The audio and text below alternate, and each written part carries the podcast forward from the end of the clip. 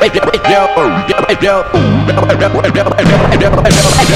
this is Rare Kev from Rare Art Labs, and now tuned into art, art, art on the blockchain. This, this is Ruth Catlow from Furtherfield. you're, you're, you're, you're listening to Art on the Blockchain, the podcast for crypto art and music. This is Cryptograffiti. This is Sam Hart. This is Judy. Yep, yep. Yo, this is Drop Blister. From from from Dada.nyc. We're listening to Art on the block, blockchain, blockchain, blockchain, blockchain.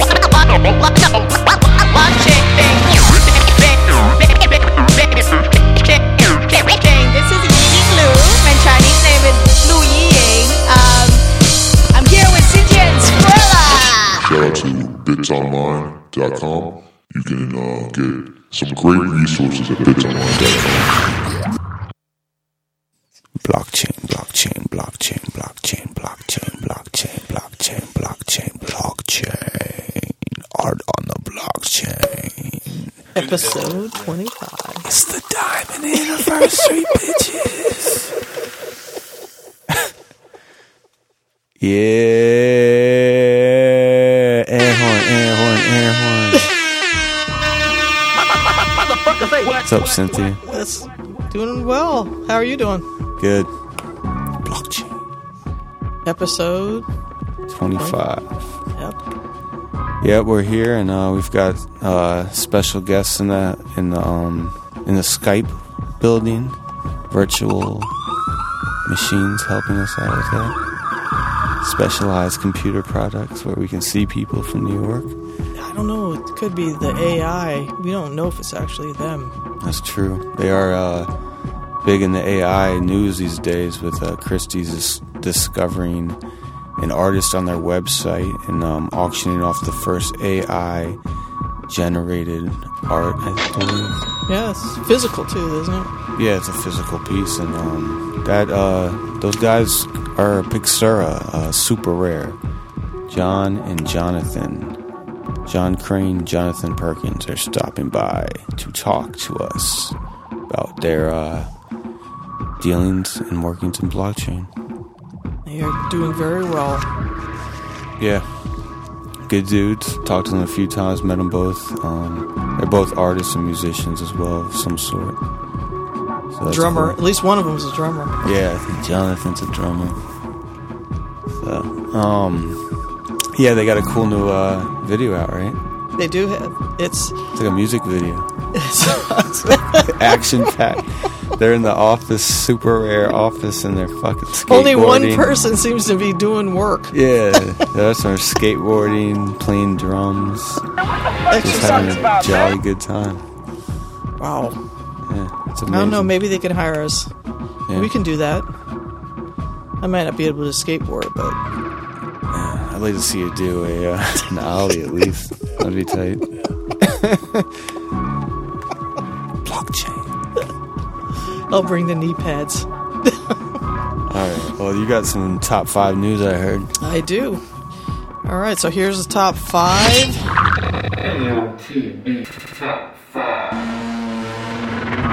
Number one. First, um, October 20th, Our Music Festival, the Greek Theater, UC Berkeley, Mr. Blau. Uh, that just happened. So, for good things. Mr. Blau. Seems like it went well. A lot of good. I've seen a lot of good Telegram conversations. Yeah. So I think people were pretty excited about that. So congratulations on getting that. I'd like to hear more info on it. I want to hear some, a post game wrap up if, if anybody out there knows where that is. Yeah, Check it out. I know there were a couple of uh, videos. So Number, two. two, we're both going to be up in New York for the Art Tech and Blockchain Connect event at New Art Academy, October 24th, New York. Uh, we talked about this before. It brings together art market specialists, collectors, technologists, and financial analysts for a full day of discussions and talks on the crossover of art with blockchain, AI, and other innovative technologies. But you have a special role. What are you going to be doing? Well, I'm just there as a special uninvited guest. Um, you know, you know how You're crashing. Yeah, I'm your guest, but um, the, the auctioneer for the DJ Pepe thing um, is doing something with CoinDesk and inviting me on stage to field questions for the interview and hang out with him. I guess so. I'll probably do that. He showed me a sneak preview of the. It's a for the next day actually. I think is when this is happening. But there's a book called The Rarest Book, and it's a. Uh, it's the thickest book ever. It's like the thickest War and Peace of rare Pepe uh, propaganda and shit. And it's got all the Pepe cards. It's got a special feature on DJ Pepe. This is fucking exclusive news right here. So You got uh, get this out. hopefully this comes out. This episode comes out for the book, so I can drop that DJ Clue uh, Funk Flex bomb. Let's hope for that. Yeah, probably all three people that knows what that means right now. Shout out to y'all. Oh gosh, your mom listen to this too? No, mom Oh, doesn't man. get to hear this one. Okay, just as well. uh, Number number three. three, October twenty second and twenty third, the East West Crypto Bridge in Frankfurt, Germany. It's a technology and regulation event. We'll talk about that uh, hopefully in the next couple days, but we're not going. We're not No. going to be there at uh, in Frankfurt, even We though it's a lovely there. city. I would like to go. Yeah.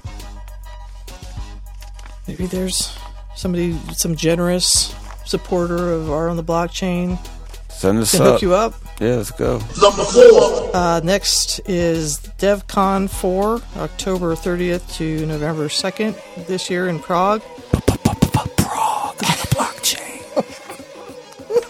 the Ethereum, sponsored by the Ethereum Foundation. DevCon 4. Yo, uh, status. They tweeted out they're putting up artwork in their uh, little tunnel area of, of, of that DevCon, Oh, okay. and they had uh, featured my artwork. Are they? Yeah, and uh, there's a silent auction on Faces, my art piece there. So go bid that up to like a hundred thousand Ethereum or something. Oh, Status is doing that? No way.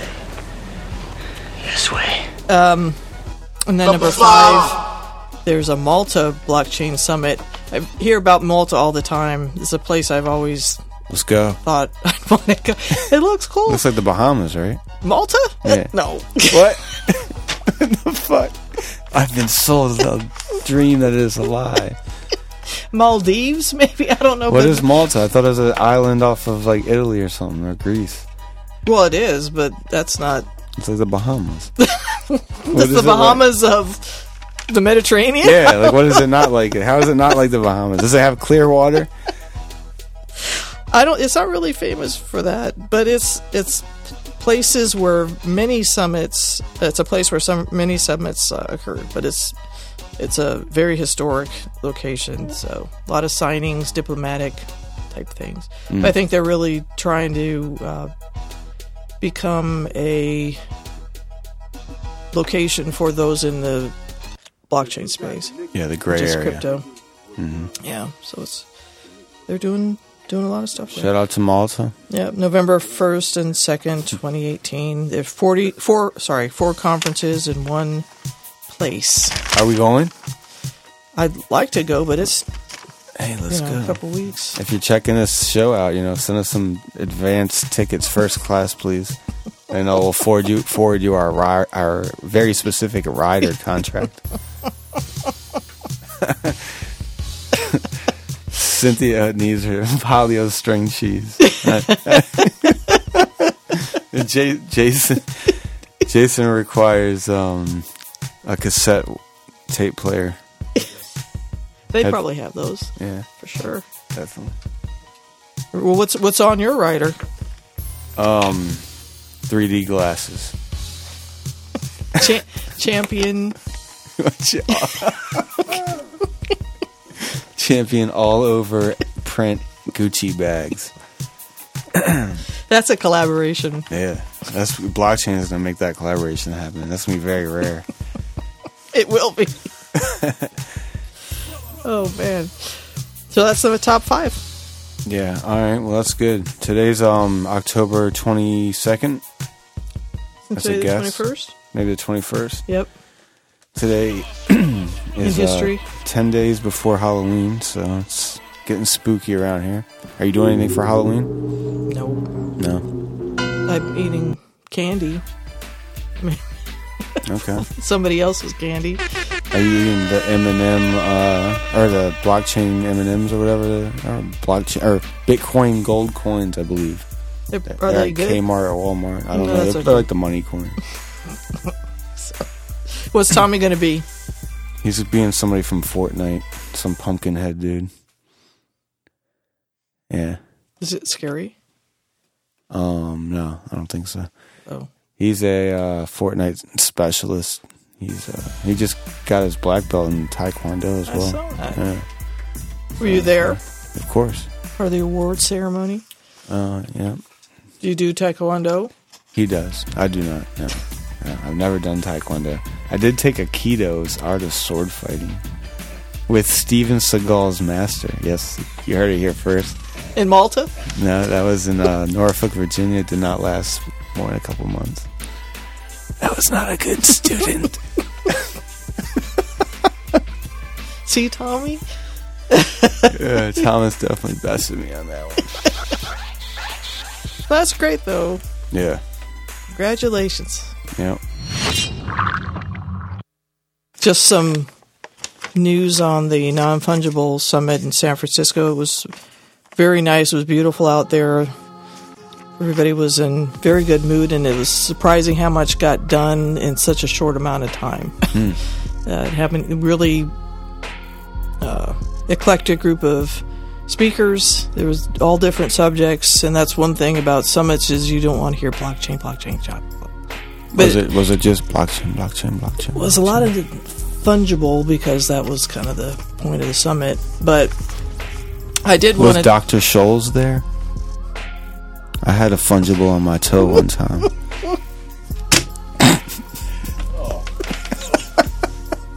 Really, man?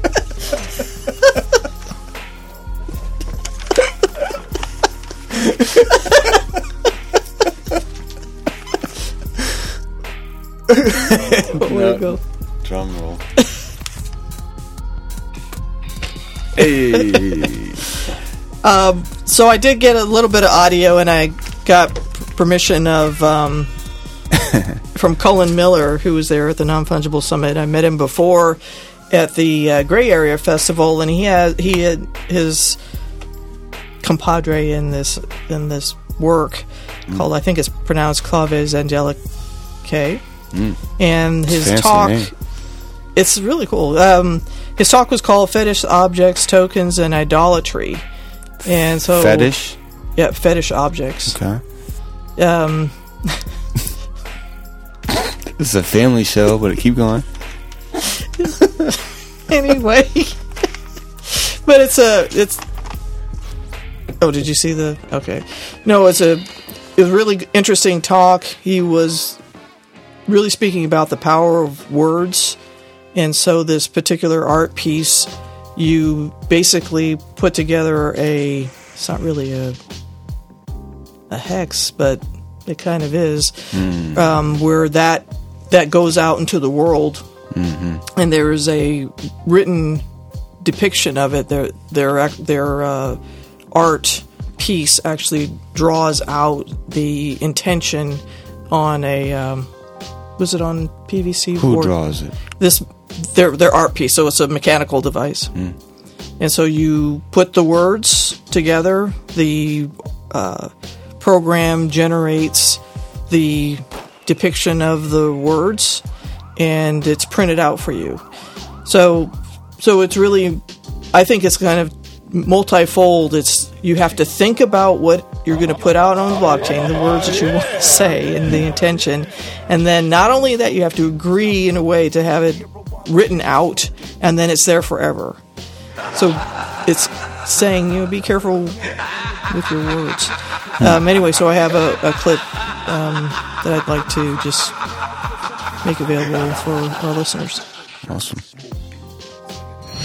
Uh, my name is Cullen. Let's talk a little bit about cryptography and magic. So, these things uh, have a sort of deep intertwined history uh, that actually are dating back to the origins of, of writing. Uh, during the European Dark Ages, uh, monastic sects actually bore the responsibility of, of keeping the rights of ancient ancient mystery cults of, of Egypt and Greece intact. When they did this, they ran a huge risk of, of being burned at the stake for committing crimes of heresy. So um, some of them developed uh, cryptographic systems to encode uh, encode these secrets into their, their manuscripts. So p- pictured here is uh, steganographia, or sort of a uh, artistic representation of, of uh, the keying mechanism that this Benedictine abbot uh, Johannes Trithemius invented. It's one of the earliest forms of uh, cryptography. Um, but it wasn't only uh, the monks uh, who were working with ciphers, but also natural magicians and occultists of this era, and sort of a proto science era. The latter groups weren't only using cryptography to obfuscate sensitive information, but also were devising devising keys and, and linguistic frameworks for communicating into the into the outside. So by by devising these uh, linguistic schemata, these magicians believed that they they could actually access preternatural realms outside of the worlds that they were exploring in their their scientific pursuits. So pictured here is uh, the Sigillum Dei Emeth, uh, which is uh, perhaps the most famous sigil out there. Uh, uh, it was developed by uh, Dr. John Dee, who was uh, the court magician for Queen Elizabeth in the, the 1500s. He was, uh, in his own right, had a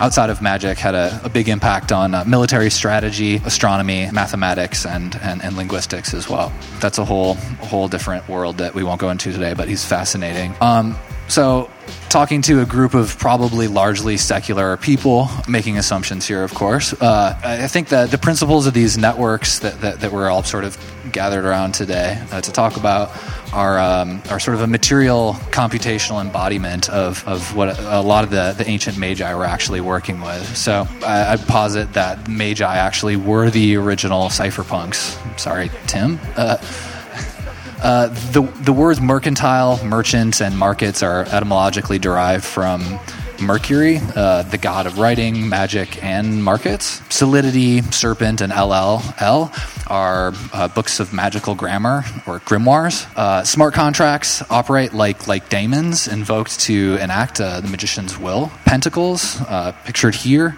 are uh, cryptographic tokens and coins for for binding daemons and, and storing storing value. Uh, magical codes of ethics are emblematized in protocol authorship. Th- This can be seen in Nick Szabo's God Protocols as a more secular analogy to that. Um, salt, one of the alchemical primes for transmuting one material into another, is uh, is also used in cryptography, uh, where it serves as random data that is uh, used as an additional input to a one-way hash function. And uh, sigils, the topic of, of today's talk, is uh, are, are graphical databases for storing and enciphered information. All right. All right, that was cool. Anything else? Um, so let's get into um, this interview with uh, Super Rare. Yep. All right, we have Super Rare in the house. Pixura, Super Rare, John and John, John Squared. Fucking amazing day, Cynthia. Well, thanks so much for for waking up, coming on the show. It's pretty awesome. Absolutely. Yeah. Super happy to be here. Very excited. Longtime fan. I actually have a Art of the Blockchain sticker on my laptop right now. I'm looking at it. Represent, represent. That's what's up. Yeah. Um. So for our audience, uh, sure some of y'all know who Super Rare is. SuperRare.co. You've probably been there and uh, checked out some art pieces. They've been having some some of the. Uh, some more dignified art pieces lately. So Christie's is in the news. Super Rare's kind of in the news with that whole thing, and the um, the uh, obvious uh, painting. I know obvious has some prints up on uh, Super Rare. How, how's Yeah. that? Has that attracted some business to your site? Yeah, yeah, absolutely. It was uh, I think when they announced the auction, all their work like sold out that day, and they ended up putting up like a new collection. So Yeah, they they got kind of like a unprecedented amount of um, press for being the first AI generated artwork to be officially listed for auction on Christie's, and they had been selling some stuff, um, you know, like reasonably well, but nothing, nothing too crazy on Super Rare. And then as as soon as uh, the sort of like global uh, art headlines hit about Christie's, like all their digital stuff on Super Rare like sold out at like pretty high prices. I'd like I'd like to make an announcement. I made the second purchase of Obvious's print before Christie's found them, so hit that bell, ding ding ding. Skrilla with the eagle eye, baby. air horn. There's got to be air horn in there somewhere. It's very controversial though. Can we let's talk about that a little bit? I saw I read I think we all read Jason's piece, Jason Art Art, Yeah. You, you, you, you, you, you know, Dr. Beef, who is also on the uh, Super Rare site uh, and also Yeah, sol- he sells was out the quickly. first artist Mhm. ever to be on there. Definitely, yeah. And um, he's uh, one of the uh, front runners in uh, AI uh, generated. I don't even know how you say what the title is. What's the t- title for this art? I say like AI assisted. It's a the messaging is definitely tricky though. There's a lot. I mean, part of the whole controversy is like people's lack of understanding of how it works. And but yeah, I've been telling people like it's artists doing work and it's assisted with AI. That's what I say. But. Are you guys artists yourselves? Yeah, definitely. I uh, I think I actually got into programming trying to learn processing, like the language, like processing. Uh, I don't know if you guys are familiar with it. It's kind of like Java, but for artists. I was told that it was going to be super easy, and uh, I think by a sort of computer science person, and then I got in there and found out very quickly that it was not at all super easy, and I had a whole bunch of uh, programming things I needed to learn. But uh, your, your computer caught on fire. yeah, exactly. But uh, yeah, so kind of like dabbling with uh, generative art and photography. I'm a I'm a uh, drummer, which some people consider a musician. So that's my forte. Except when the drummers don't show up. That's always a challenge, apparently. Yeah, Yeah, I've been I've been on really. Jonathan's uh, Bandcamp before. nice. Yeah. Respect. What's it? What you want to plug the Bandcamp? Yeah, I mean, uh, I think I, s- I think I sent you my old project from uh, the San Francisco days. Yeah, so you did. Um, if anyone if anyone wants to listen to some Belligerator, um, there's a couple of good albums up there. It's, I think it's belligerator.bandcamp.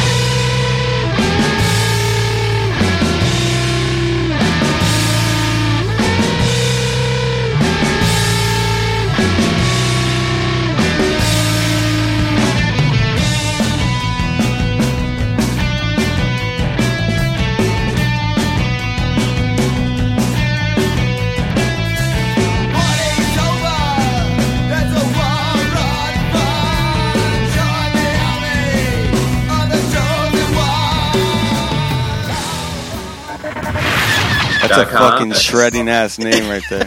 Belligerator. Yeah, actually, it's actually funny. Like, um, so everyone just like back. I was in this band in, in San Francisco for like uh, five plus years, and like everyone thought, or like everyone had a different conception of like what the name was. My um, a lot of people just think it means like belligerent and like you just we're writing songs about drinking. My drum teacher, drum teacher at the time was like. Hello, belligerent refrigerator. Oh, that's But, a uh, band name right there. but actually, um, not to get too uh, academic on you guys, it's actually Latin for combatant. So like somebody involved in combat. That's Oh, actually the, uh, the origins. Of the So band. belligerents, belligerator, pretty much kind of on the same wavelength. Awesome. Yeah, Next time somebody calls me belligerent, I'll say thank you. exactly. exactly. It's like rather tough today. Yeah. Yeah. All right. Um. So that let's let's continue that AI thing real quick. So what what for our for our people listening out there, like what is the uh, controversy? How did he? Christie's came and found this piece on your site, right? Or found the artist? Yeah, so I mean, I think there's a, a few things at play, and um, if anyone wants like the, the full story, definitely recommend going to Artnome, uh, Jason Bailey's blog, and, and reading his uh, really good article about it. This is Jason Bailey from Artnome.com.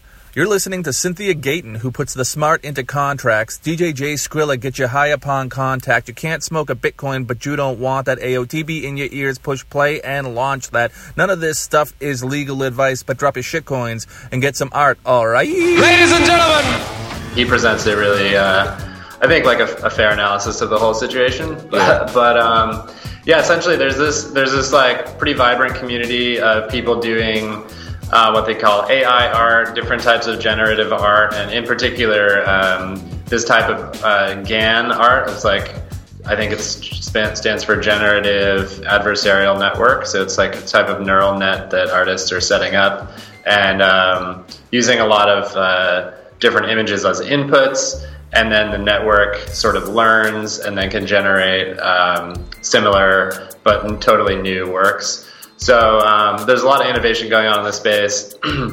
and obviously, you know, a lot of the code is open source, so people are sharing both inspiration and code from each other. Um, but Robbie Barrat um, is a um, lives in the West Coast, and he's done some really, really innovative stuff. And he's made he's gotten a lot of press in his own right for uh, for his digital stuff. Um, and he was the, as John mentioned, he was the first uh, artist on Super Rare, um, like the first. Um, and Rob, Robbie is Doctor Beef too, right? Yeah, his artist name is Doctor Beef, yeah. and his Twitter handle, I believe. Okay, I think and his GitHub. Yeah. Word. Yeah. So, so Doctor Beef um, is OG on Super Rare, and just kind of like uh, really highly regarded in the um, in the AI art community. Um, then there, there's this. Uh, I guess part of the controversy is there's this uh, French group of artists called Obvious, and they had also been selling digital works on Super Rare later in the year.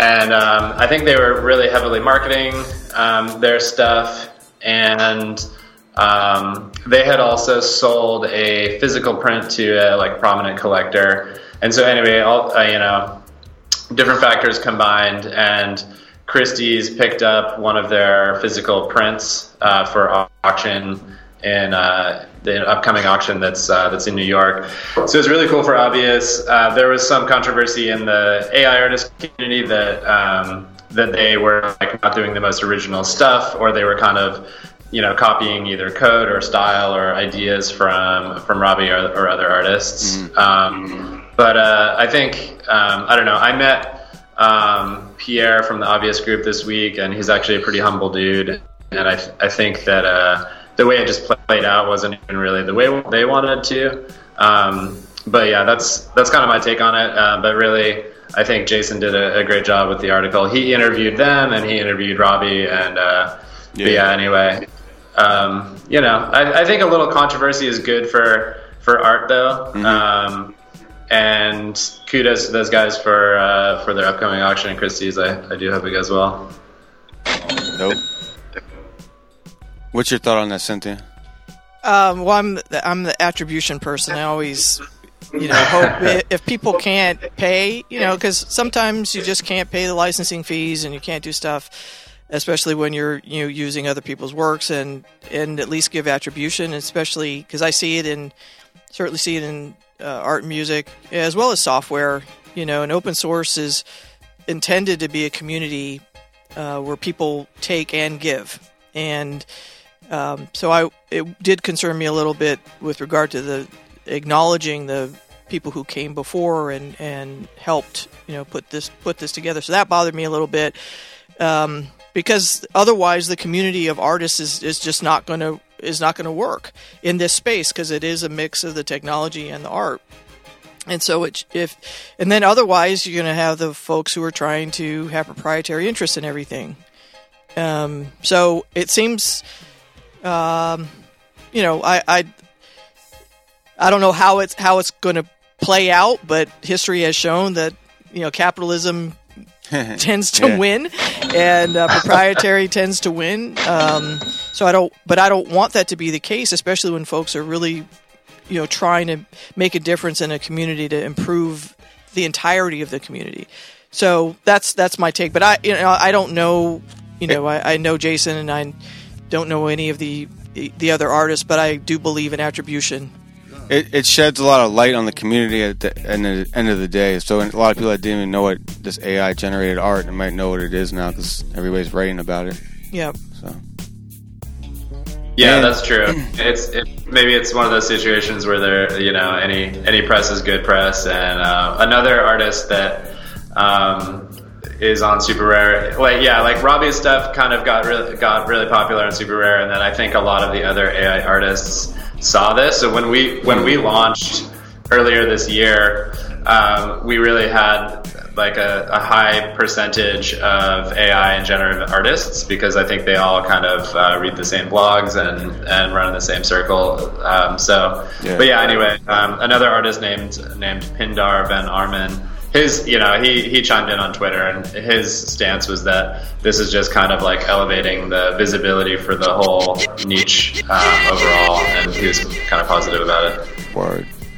Yeah. So in the future, what, what's this AI generated art going to look like? You think we're obvi- this is like the elementary days of it still, right? Yeah, it's still really early. Um, and I don't know, it's already pretty weird and crazy, so I don't know exactly How far what it's going to look like. But it's, I definitely like the direction it's going. Yeah, Mm-hmm. yeah. I was I was thinking about it. Like, there's a, a couple of interesting things. So I was at like Christie's actually held a um, a panel earlier this week. Um, they're you know they're promoting the obvious um, auction that's coming up, um, and uh, the, the panel was pretty interesting. They didn't dive too deep, but like I kind of wanted to ask some some questions about like when are when are we going to have AI driven or like created like storylines or like movie plots? Like that'd be mm-hmm. that'd be trippy. Yeah. and then also what i wanted to ask at christie's but i didn't because i thought i'd get kicked out would be like when are the when are we going to be relying on ai to do the curating or like tell us like what's good art? Like what's in art like that's when it's going to get really good That's serious. Oh my god! Yeah, let's let's all- hope not. Let's hope not, because that everybody would be out of a job. fucking, fucking robots, man. You guys be careful of this robot shit out there. All you artists, all right? This is, you Take- don't make really sure want you put a leash on your robot. We don't need these, We we, don't need we these were just- robots breeding. a tin hat. we were just the in the tin car hat club. talking about this a little bit. Like the robots are helping us navigate the car, and like you know, recommending all the songs we listen to on Spotify and videos on like, YouTube. So they're already like getting really involved in curation. Um, so it was. Uh, It is interesting to think about like that spilling over into other you know forms of art and stuff. yeah This interview with Super Rare was recorded before the actual sale on October 25th. The portrait of Edward Bellamy, the AI print by the trio Obvious, the French collective, sold for $432,500. So, as Christie said, it's signaling the arrival of AI art on the world auction stage. So, um, super rare. You guys came out with a, a Medium post recently, um, kind of announcing what the next phase of Pixura, which is the company. This is Pixura is y'all's company. Yeah, that's Yeah, correct. Right. So Pixura is doing basically super rare was the first kind of iteration show and prove proof of one of one print auction house that's working and now you're uh, kind of letting other people come on and do their own networks of uh, art stuff right you want to talk about that Yeah, for sure. So, yeah, we started out kind of, you know, tinkering and building early, the like maybe January or November last year, and um, built a lot of software just to kind of use the Ethereum NFTs and like, you know, querying the blockchain for data, uh, building an app- application around that and had to build just like a bunch of kind of low level APIs to do this. Um, so after we launched, we kind of talked about it and decided that like, hey, this is pretty difficult. We spent a lot of time doing it. It seems like it could be, you know, add a lot of value to other projects if we uh, sort of expose that software layer and let other people build applications that leverage NFTs. Um, so it's pretty general purpose. It's definitely like uh, we're working with a lot of other creatives on creative type projects, but you could also do you know, like NFTs are kind of just an Ethereum data structure. So there's a lot of they're pretty flexible. So we're um, I think there's going to be a lot of different use cases that use it. Sweet. How, how many uh, platforms are being built right now? Yeah, so um, our, our vision for uh, for Pixura, at least in its current iteration, is kind of like um, like a Shopify model almost, if, if you're familiar with that. So um, it's kind of this plat like this infrastructure layer that enables um, creators or entrepreneurs or even other businesses that want to have a um, Ethereum based uh, marketplace of tokens of, of some sort.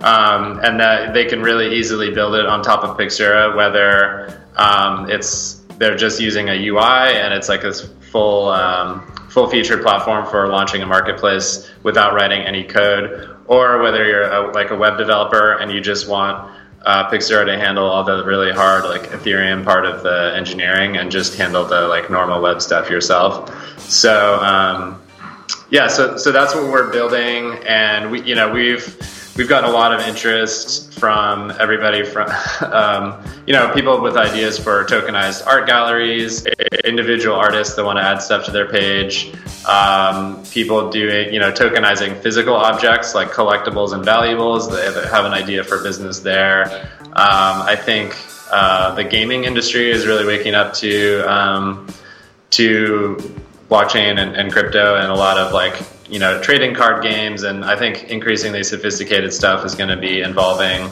these valuable tokens. Um, so yeah that's kind of the infra- infrastructure piece and um, super rare was is like that's our baby we spent most of the year working that and that that's definitely going to continue uh, growing. Um, and that's that's kind of like our example of what you know what you can build on this infrastructure that we're then opening up um, to other people to build on which is pixura Sweet. So how, how would you differentiate your what you're trying to do from Shopify? Um, yeah, that, that's a good question. I mean, um, we see it as a uh, like lowering the barrier to entry um, for people to build on blockchain.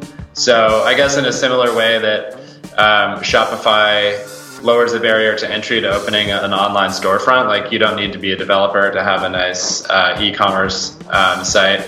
Um, but uh, I think I think the I don't know. There's several differences. Like we're really focused on the the blockchain piece, and as far as I know, like Shopify doesn't do any of that stuff. And also, um, like we're trying to have this be really flexible. So if you want to, you know, just completely have control over the the web application side and just use Pixura as an API data layer to just do the blockchain stuff, that's cool. Or even, you know, and, and while we're small, um, you know, you can you can come talk to us about your, your custom project, and uh, we, we may have some um, ability to, to help you out with architecture or other, other stuff like that. So, um, is to have it just be like a really flexible solution.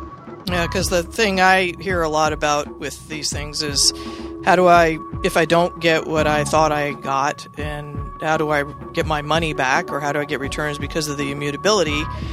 Um, and that's one thing that something like Shopify has built into the system. But with things that are built on blockchain, the, the solutions that we're used to as that people are used to as consumers is not uh, parent. You pay, you buy. Yeah. uh, but it, but I'm just I'm just wondering because that that really is something that I that I hear is well what if something doesn't work as you anticipated, um, and so I don't know how I don't know what that solution is because the the promotion of immutability has actually caused a problem uh, from a consumer perspective.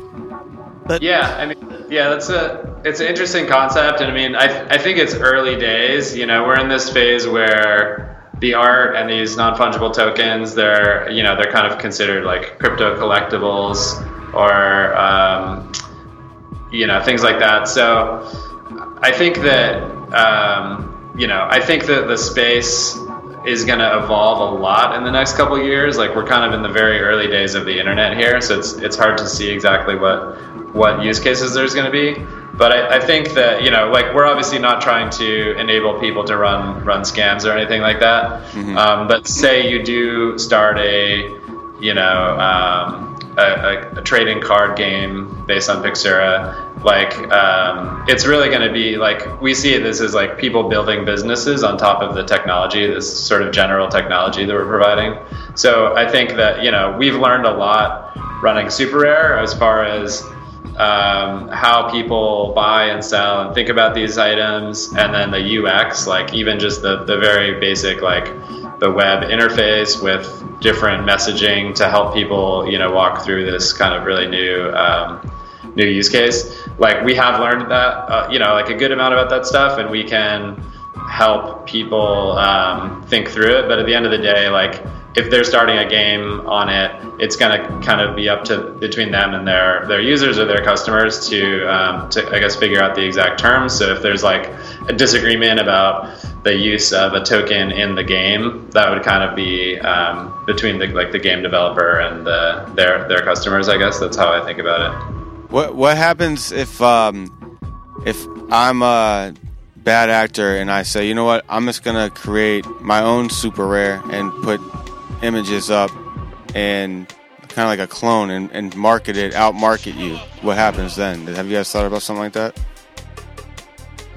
Uh, yeah. Well, so we, I hadn't really thought about somebody just really rip trying to clone the exact uh, app. Um, but I think there, you know, that's sort of one of the cool features. You know, there's the downside to immutability that you know you, it's forever, but it's interesting just to be able to like analyze the different addresses of you know like how old is this account, how many transactions have they uh, created, so you even without like a sophisticated reputation layer, Yeah. you can kind of do quick analysis and see like, oh, this is a really new smart contract, or like, Right. oh, this is a really old contract. So um, I think uh, you know with this new, more open data model, um, somebody could come in and like try to build like a clone and like try to issue the exact same tokens or something.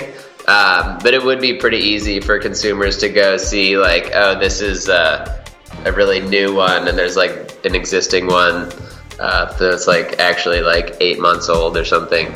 Um, so that's kind of how I'm thinking about it. But yeah, uh, I, I kind of feel like it, it's kind of like you can go on and create like a fake, you know, Barack Obama like Twitter account and maybe like fool a few people, but I don't think it's it's like a, a huge problem because most people are going to realize that that it's fake.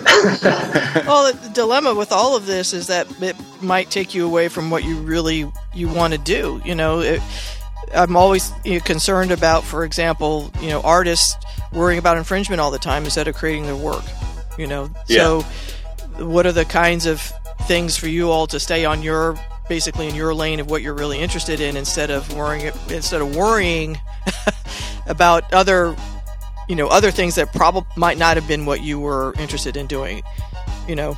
That that to me because i i had uh, I, I think about that personally is is how do i keep in my lane do the things i really am interested in and and see a future in versus getting caught up in the weeds in something that is like this has nothing to do with what i'm interested in. Yeah, yeah, absolutely. I mean, I, I think particularly for uh, for artists, or if you're making your living through your personal creativity in any way, it's like the you know a pretty big um, pretty big bummer to have to worry about you know some bad situation like infringement or even like uh, having to like sue somebody or anything like that. Like that's that's definitely a big problem. Yeah. I've, I've gotten emails with lawsuits for sample abuse in my past for hip hop sample stuff. so, Oh, wow. so that's the same thing. I mean, whatever. hip hip hop hip hop sounds best sampled. Sorry, y'all. Don't shoot the messenger. yeah. Well, I remember I had heard uh, Stanley Turrentine. He spoke, and I had always been a fan of his. And um, and he was commenting about how he made more money from samples than he did from his actual albums, and that said something to me with regard to, to this space. Is that you know, if you can get a little bit of money for each use, at least everything's above board, you know. And then and then you could have somebody like Stanley Turrentine come and talk at an event and say, you know what, The samples actually help pay my rent now. An- an- an- anyway, but that was a really I I that was a very a lot of it interview. depends on what you do with the sample as well. Um, um, speaking of that though, um, Super Rare has a built-in thing that uh, people are probably interested in. I don't hear it talked about a lot, but that every piece that gets sold after the artist retains some of that profit, right? Yeah, that's correct. Let's let's talk about that a little bit. How, how does that work? Yeah. So yeah, the, um, when we were designing the system, that was like one of the really cool things that we thought we could do with smart contracts that you really can't do um, or in, enforce programmatically otherwise. Um, so yeah, basically, the idea is that um, if you are an artist and you create something on Super Rare, you are um, you're literally using your Ethereum wallet to create this Crypto token. and then it's minted and uh, shows up in your wallet, and then um, somebody can buy it, um, and uh, you get currently like uh, it's our we're in beta and it's the beta smart contract. So currently you get um, 100% of the proceeds of that first sale. I think we are going to um, introduce some fee there, but I, you'll still get um, 90% or upwards of that first sale as the artist, and then um, then the token is is really always up for sort of silent auction in the system, and we see a lot of people, you know, continuing to trade and, and bid on the art, which is cool. It's a you know sort of like uh, it's just this like fun you know community of you know like buying and selling and, and trading these these art tokens. Um, and so each time um, a piece of art sells sort of in the secondary market uh, a small percentage continues to go back to the artist. So the majority of it goes to um, the seller um, the, the collector who's who's holding it and selling it. But each time a percentage goes back to the artist. So it's in my mind it's kind of the equivalent of like finding a um, you know a record in you know a record store that you know from the 60s or 70s or something and paying 10 bucks for it and then like a dollar of that goes uh, goes back to the original artist or, or songwriter or something like that so Or the record label owner and publisher, because the artist Yeah, doesn't have any rights. probably like the lawyers in that Yeah. case but, nice idea yeah, yeah, no, I get it.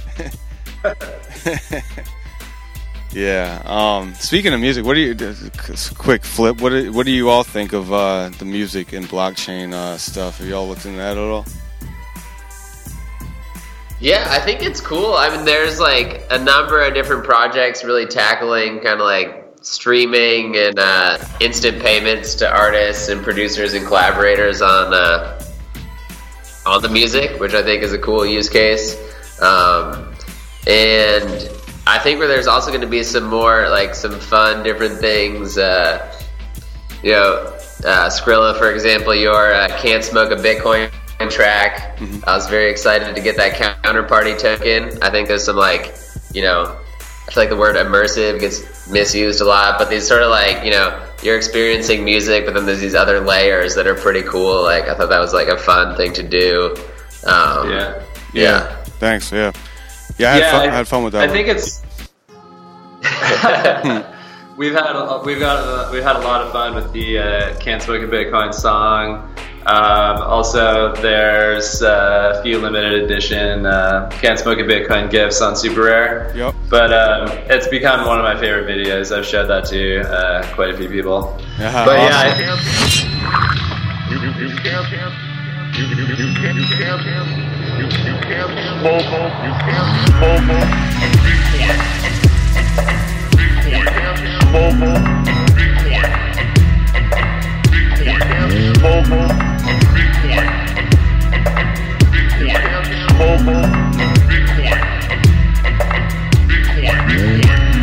We got a we got a new one. Like a quick plug. Uh, me and Emoji are back at it. We got a new one, hopefully dropping Halloween, uh, and uh, super rare print will be a part of that same type of uh, thing we did last time. Oh shit! Yeah, it's called it's called it's called Ding Ding Ding. I wear Gucci. Great, awesome, Yep. nice. Can't wait for that. But uh, yeah, but I think the the question about uh, music and blockchain is an interesting one, and it's it's near and dear to my heart. I, I studied music recording and digital media in college, and obviously I've done a lot of like recording sessions as an engineer and a musician, and um, I don't think you know. I, I think there's still it's still an area where we're going to see uh, a lot of. Um, I think there's still tons of room for improvement in the space. Like with with music playback, I mean, my whole our whole lives have been this story of like, okay, revolutions in music playback. We had you know vinyl, we had tapes. I, I grew up with tapes and CDs. I feel like we've kind of settled on streaming. Like we went through the like download and RAM era. That was like a little weird. I feel like streaming is like I don't think we're gonna have a, t- a ton of um, more playback uh, technologies, but um, I think that like it's a little weird now. I, I basically pay Spotify fourteen dollars a month to not serve me ads. Like that's what I'm paying them for. It's not like for the music really. Yeah. Um, and like so I think you know in my mind, if you're just like designing an optimal system, it's like okay, you you're a musician, you upload music.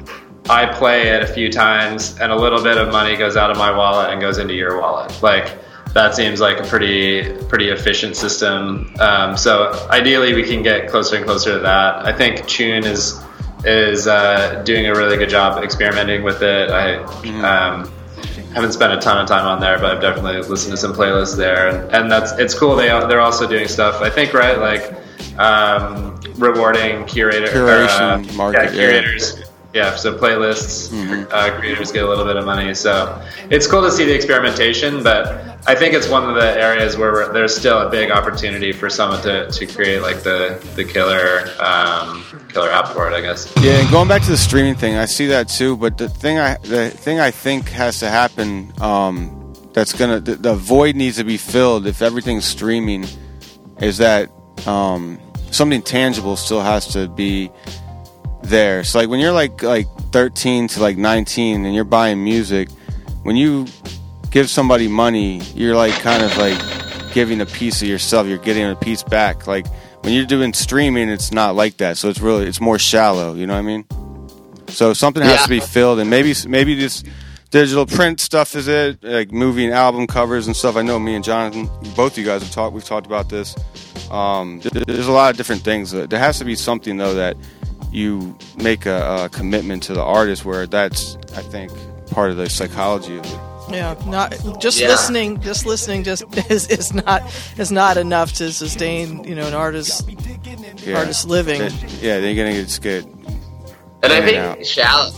I think shallow is a good word because, like, as a consumer of the mu like, I totally get what you're saying. Like, I remember like count like scrounging for like dimes and nickels and like going and getting a like used CD at like Music Trader or whatever, and it was this like really cool thing, like this experience. You take you know the CD or the tape home. Yeah. Uh, and it's like you have this close bond with the artist in some to some degree, and like I totally agree. Like I stream things on Spotify, and it's like, oh, this is cool, and it sounds good, and it's like distracting me from emails I'm writing, but it's not like a listening experience. You're not like you know learning every word of the album, which like I definitely used to do a lot more of with like the other model. You don't know where Yeah. it was recorded. You don't know who was playing the guitar. You don't know what they're shout, who they're shouting out. You know, I don't know. It's like all that stuff was like uh, Well, I still ha- I mean part of it for me. just having you know ticket stubs talk you know people are just now scanning their phones and little things like that because i have Right. you know the first band that i went to that i paid my actual money to hear i Right. still have Ticket the ticket stubs, um you know it, it's it's interesting but I, but i do think i think one one thing that has been proven I, even with with this, in this space is there's an interest in physical memorabilia as well as the digital rarity so yeah. The, uh, the the tokens are the memorabilia in a lot of ways. Um, kind Yeah. of right now. Um, and you know with uh, you know, by attaching like an NFC chip, if that's possible, that's debatable as well. But um, there's companies starting to experiment with that, or been experimenting with that. I've seen um, the Blockchain Art Collective, I think that's their name. Um, they've been Yeah. doing it with the artists um, lately. So, be interesting to see Yeah. how this all works. Yeah, I've, I've been having a lot of conversations about the this stuff recently, and um, you know, somebody pointed out as soon as record sales started going down, so like you know, physical CDs were that there was a, a scarcity there, like it's a physical limitation. There's a scarcity, and then streaming really made that scarcity go away. And so then now, if you're if you're a band or a musician, you really have to focus on your um, getting your income from touring or merchandise, which is now where the scarcity is. Mm-hmm. Uh, so I think it's really cool that, um, at least in some ways, you know, it's still very experimental, but um, Skrilla, you've been experimenting with this and, and some other projects, like introducing, like, okay, now we have this digital scarcity. What, what can we do with that? Mhm. And um, just just to do no- another shout out, one of the first you, you're asking like what uh, sort of stuff's being built on on Pixura now. So one of the first projects that's going to be launched is uh, Jonathan Mann's um, Song a Day project. So he's the um, he's a friend of ours in New York, and he's the I think he's the Guinness World Record holder for most songs consecutively written. He's been writing a song a day for about ten years, which is amazing. He's OD with it. Song a day. yeah. So um, yeah, so he basically has uh, most of um, like the UI and the design for um, for his project, which is essentially creating like one of one um, tokens for uh, all of his thousands of songs. And um, so he, it's going to be running on, on Pixura. So we're going to be issuing the, the NFTs for that. Um, so yeah, excited to be. And I, I think that's another good use case of like, okay, you know, um, he's his career is music. He's a professional songwriter, and this is obviously like a really fun project. And it's uh, I think it's a cool experiment of creating, um, you know, like issuing these songs as as digital collectibles. Like each one comes with a, a visual component, and there's different attributes and that sort of thing. So uh, yeah, I think I think we're gonna see um, more experimentation with with that sort of stuff. Yeah, definitely. Yeah, I I saw him out in uh, San Francisco for the non fungible summit, and I was, Oh, cool. Um, so I did see a, a sample of of the um, the potential or things that he the things that he's trying to do. So it'll be interesting how you um, how this comes out or how you know it ultimately is manifested. Yeah. I want to see uh, Wu Tang put their uh, one of one on the uh, Pixura. Yeah, let's make it happen. Me too. I think the feds own it right now, so we got we got to holler at the feds. Martin Shkreli uh, gave that up in his plea or Oh, whatever man. it was. Yep, and he only had a license. That's the hilarious part is the license. Yeah. Anyway, that's another part of it. But um, yeah, I guess uh, I don't know what what else can we talk about, guys. What are we, what are we doing here? I don't know. We're getting ready for uh, DevCon. It's the big Ethereum conference happening in Prague. So you're Uh, going. So you guys are going. Yeah, this would be my first time in Prague. I'm pretty uh, pretty Oh, excited yeah. about that. Same here. Pretty Not- fun. Have you guys been to Prague? I have not. not, no. I've heard it's inexpensive and there's great crystal, What What does that mean, Crystal? like crystal, Crystal. glass. Gra- glass. Oh. Jeez, I was like, like, damn, Cynthia. there. the actual glassware, but it's crystal. Yeah, it's I not glass. It's that the beer was pretty good. It's Uh. a good uh, kind of pub scene. Yeah. And we're also going to be doing a, a hackathon with uh, Status. Okay. Um, so Status I am the messaging app, uh, they're sponsoring a big hackathon. So uh, we're putting together like a lot of developer materials and some uh, kind of toolkits. Uh, hopefully, get a bunch of people experimenting with the API and giving us feedback. That's dope. Yeah, your your uh, your new guy uh, Zach hit me up about featuring a piece there. I think. Oh right, yeah. Oh yeah. Another cool thing, their uh, status really hooked it up. So the venue is this kind of really old. It sort of seems like the inside of a castle or something. There's like a really cool looking old building that's been pretty well maintained. Mhm. And so a huge sort of like section, or it's like a throwaway kind of walking area, is going to be a Pixura art gallery, which is going to be pretty fun. So we're going to have about, I think, 20 different iPads uh, with different art up, and um, yeah, That's dope. Yeah, so it'll be, it'll be an open auction for all those works, and then um, at the end um, there will be a tally. So any any sales that happen during that period, status is is matching the total funds and giving to a charity. It's like uh, I forget the name of it. It's like a South African educational program. Um, so that'll be pretty cool. If anyone listening is going to be in Prague um, during the Status Hackathon, definitely come check out. I think it's there the whole week actually. So Oh, great. Come check out the uh, the digital art gallery, Nice. and uh, Skrilla's going to have a piece up there. Woo woo, air horn, air horn. pump my pump my bag. Pump- it's so funny to say Bags. pump my bag, Yeah. but it's like an art piece, but it's a bag at the same time. That's what's funny about this space. It's like pump. You don't you don't hear people saying like pump my art, pump my music, but you kind of are when it's a token because you think of tokens and shit coins and pumps. Like we're tur- we're over here in the most elegant way p- possible. I'm saying this. Artists and musicians are turning their art and music into shit coins, and we're pumping our bags. no, I was fucking. the proliferation of the shit coins is going to be huge. and and and remember, like that. I don't even. Want, I can't even say it, but this is not investment advice. But we're talking about art and music, and all of a sudden we're talking about tokens. Now I gotta throw in a fucking thing to let everybody know. You know, you know what I mean? It's weird. It's a weird thing. Yeah. Like, like I think it. We are people- not giving investment advice. yeah, yeah, yeah. It's like, yeah, I don't know. It's a whole weird thing. It's kind of like uh, returning art and music. Not all the way, Yeah. but I've seen where it's it's commod- It's more commoditizing it. It's more uh, liquid and it's weird. I don't know what's going on. It's a marketing thing too. it is weird. We had a conversation yesterday. So you know, we're you know talking about like Pixura and features and things to add. And uh, one of the things we want to do in the marketplaces is let people set prices with a stable coin, like uh, the Dai stable coin. I don't know if you guys are familiar with that project. Yeah. Um, so yeah, we, we would love to you know let artists set prices in Dai. Then you're you know you're sort of shielded from the Mhm. cryptocurrency volatility.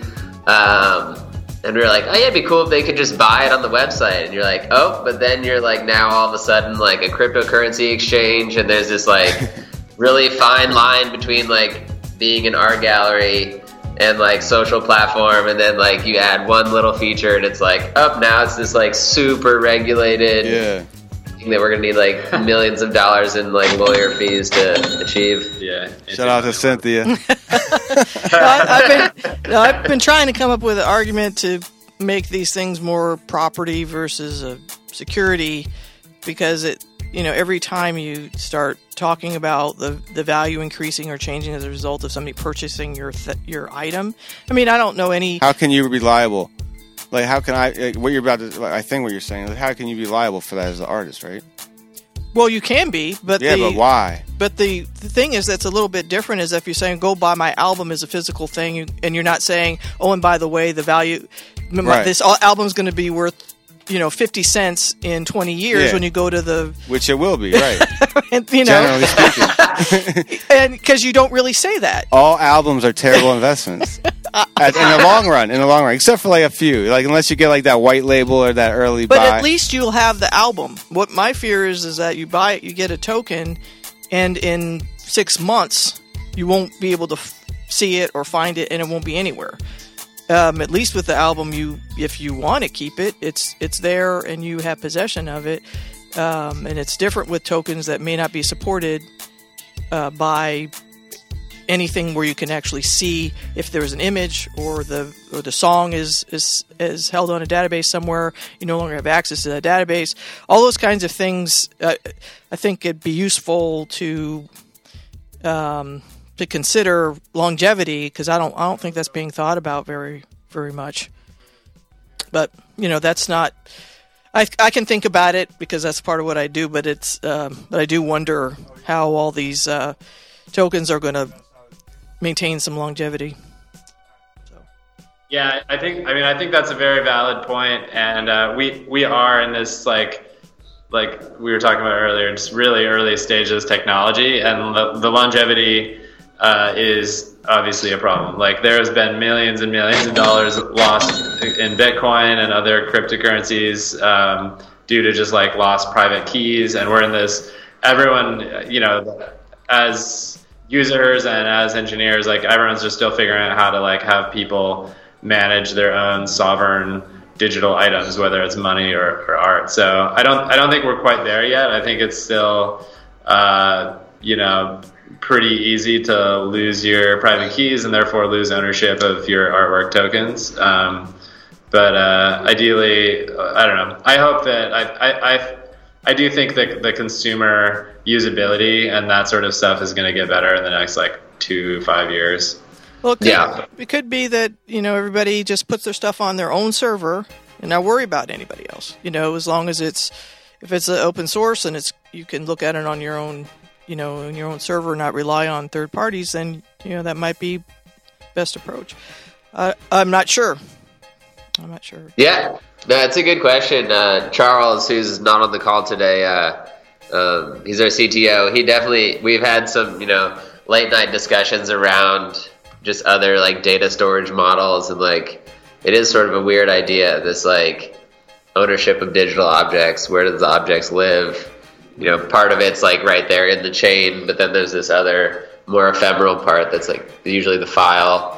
Uh, and so where's that stored and who has access to it and things like that. Yeah, it'll. I think it'll it'll come together, but it's a it requires a lot of, you know, that's a group think.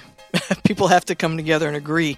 That's where standardization comes comes into play, even in an open source environment. So. Yep. Um, is are you all speaking anywhere that we need to know about?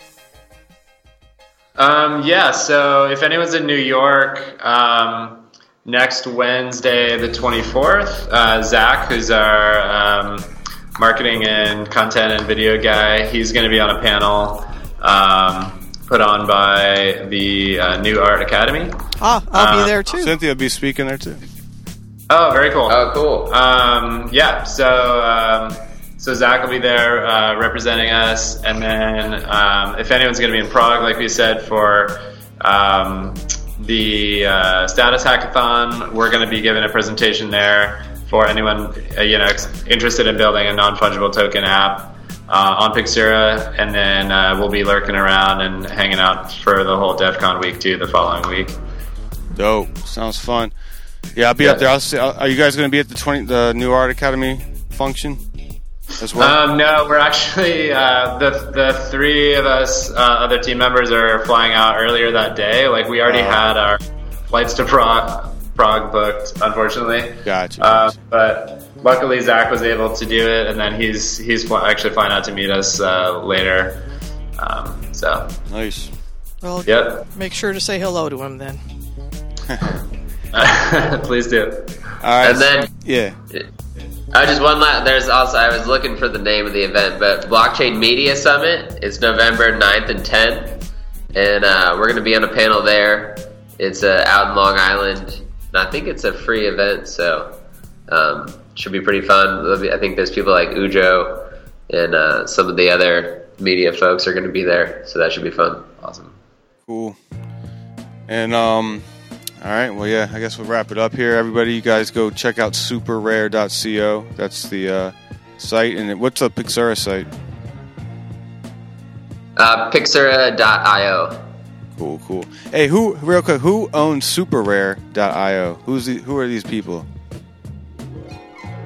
I think we do. Oh, okay. Because I would go to the site and it's like not there. Sometimes it's it's in my browser. Sometimes I must have typed. Uh, something. we we got to get that redirecting to .co. Yeah, yeah.